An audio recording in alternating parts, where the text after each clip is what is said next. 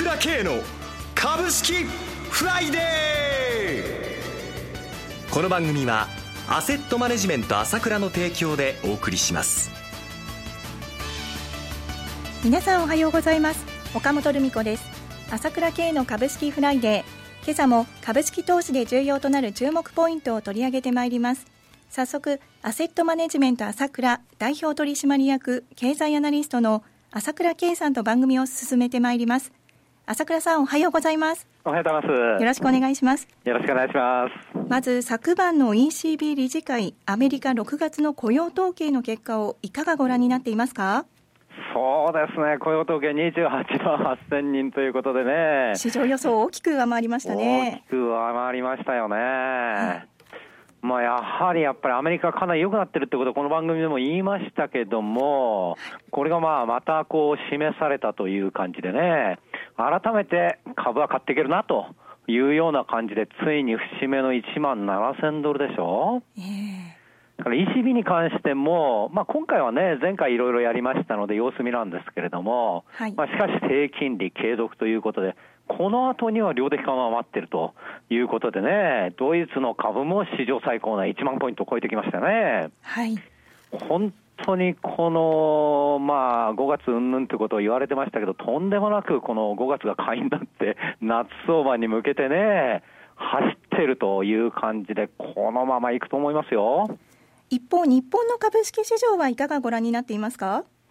完全にやっぱり出遅れ修正ということですよね。出遅れ修正ですか、はい、もうそれからまあ年金基金も買ってきた、それから外国人投資家も買ってきたと言ったんですが、先週とちょっと様子見なんですけれども、これもちょっと一服ということで、騰落レシオを相当上げましたので、まあ、テクニカル的にとちょっとということで、えー、落ち着かせただけだと思うんですね。再び買ってくるということですね。個人投資家もあまり数字の上で見るとですね、先週も売り越しで 6, 6週連続売り越しです。えー、そういう意味では、そんな大きく買ってきてるというんではないですが、いずれしびれを切らして買ってくるということになるざるを得ないでしょうね。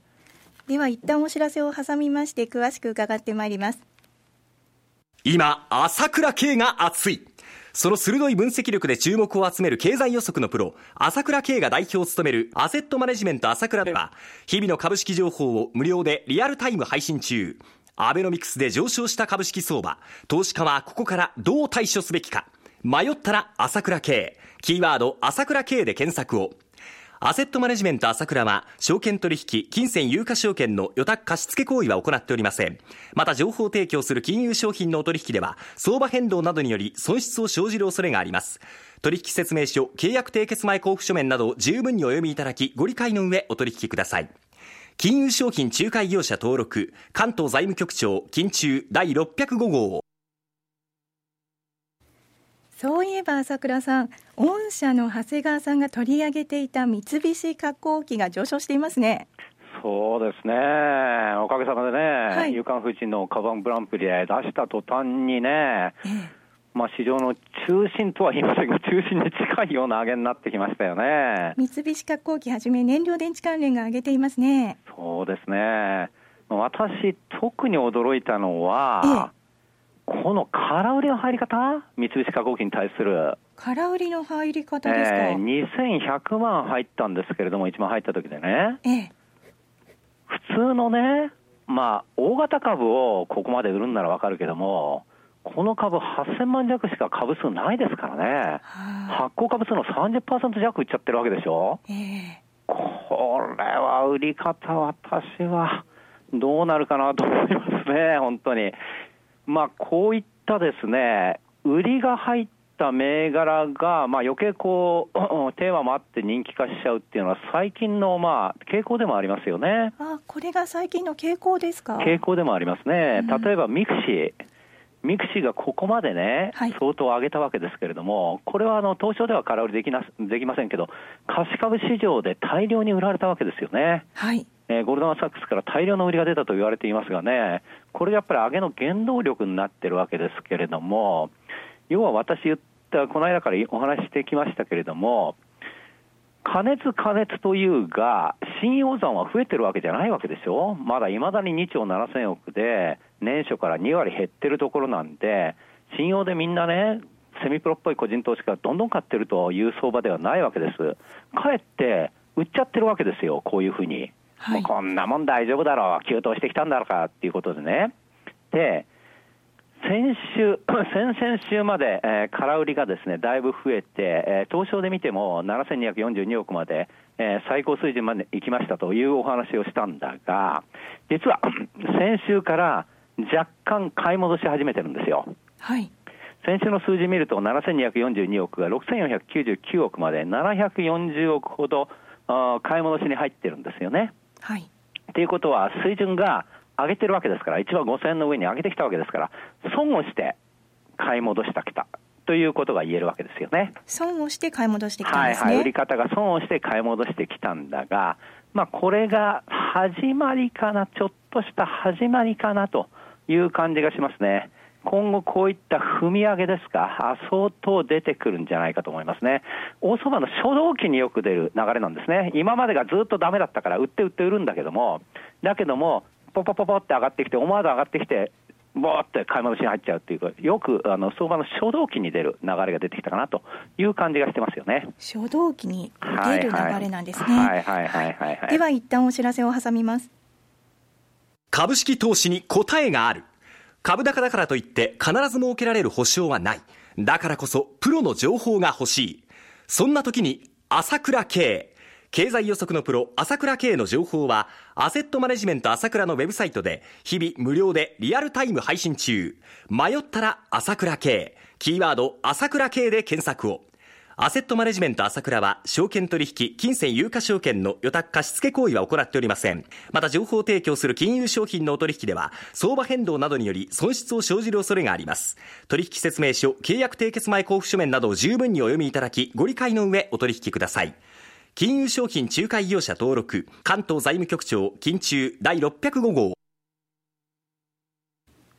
上昇相場の初動期にあるということなんですが詳しくお聞かせください。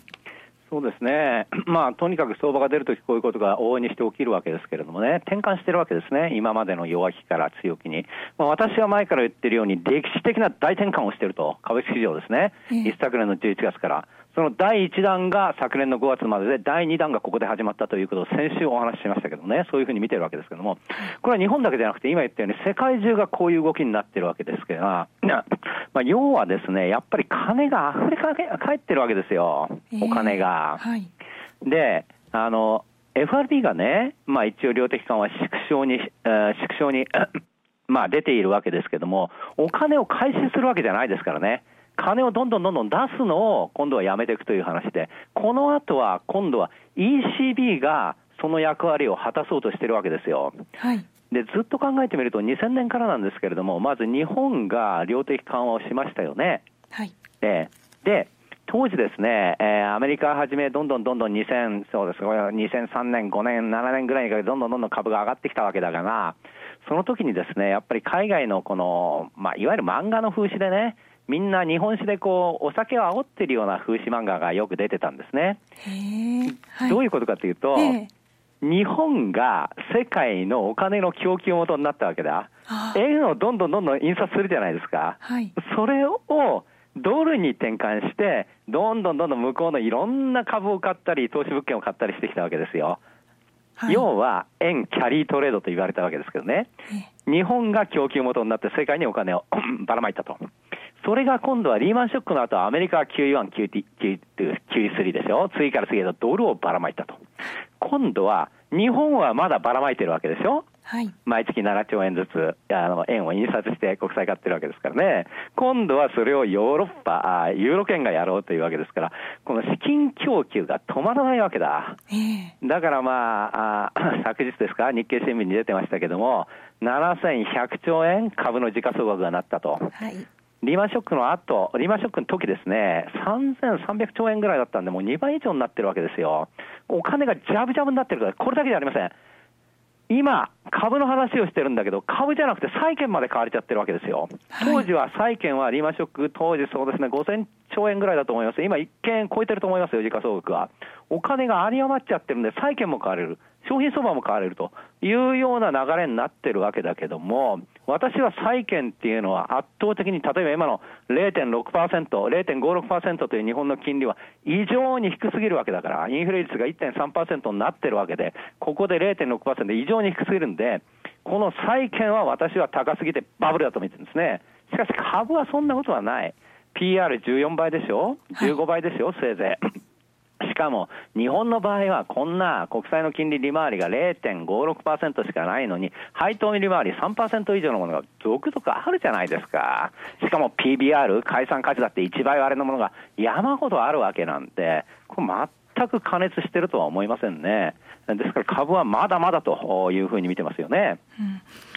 また、はい、2日のウォール・ストリート・ジャーナルでは、投資家があまり楽観的ではないということを指摘していますね。それは、一部そういう考えがあった方がいいんですよ。史上最高値になった時なんか、ええ、決まってますよ。こんなね、はい、今、だからそうなんです。どうしてかっていうと、加熱感がなく上がっていくわけでしょ？はい、日本の相場もあんまり売買代金ができないわけですよ。アメリカもそうなんですよ。なぜかというと、株が吸い上げられちゃってないんですよ。私はないと思いますよ。自社株買いで吸い上げられて、年金基金も買って、外国人投資家ずっと買って、国内は去年からずっと売り続けてるじゃないですか。はい、ですから、あんまり売買代金ができなくても、じわじわじわじわと上がっていくわけですよ。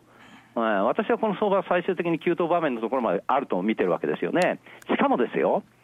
国は NISA の枠をこの間200万って言ってたのは240万にするっていうふうにこの間麻生さんが発言したじゃないですか。はい。240万ってことはな、そこで何言ったかっていうと、毎月20万ずつやったらどうだというふうに言ってるわけですよ。はい。えー、それ全部無税なんだから。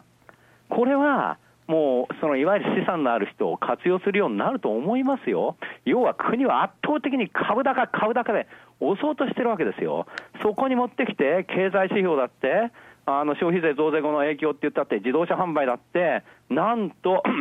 消費税増税後、3か月後でプラスになっちゃったじゃないですか、はい、1997年の時は21か月かかってるんですよ。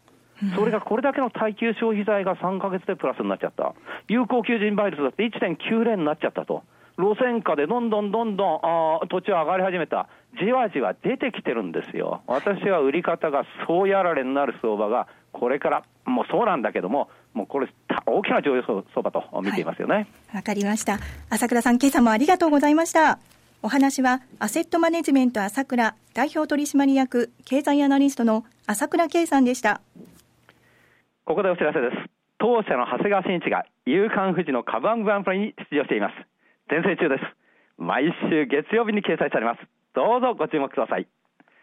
私、朝倉慶が代表を務めますアセットマネジメント朝倉は、SBI 証券、楽天証券への口座開設業務を行っています。私どものホームページから両証券会社の口座を作っていただくと、週2回無料で銘柄情報を提供するサービスがあります。ぜひご利用ください。それでは今日は週末金曜日、頑張っていきましょうこの番組は、アセットマネジメント朝倉の提供でお送りしました。最終的な投資判断は、皆様ご自身でなさってください。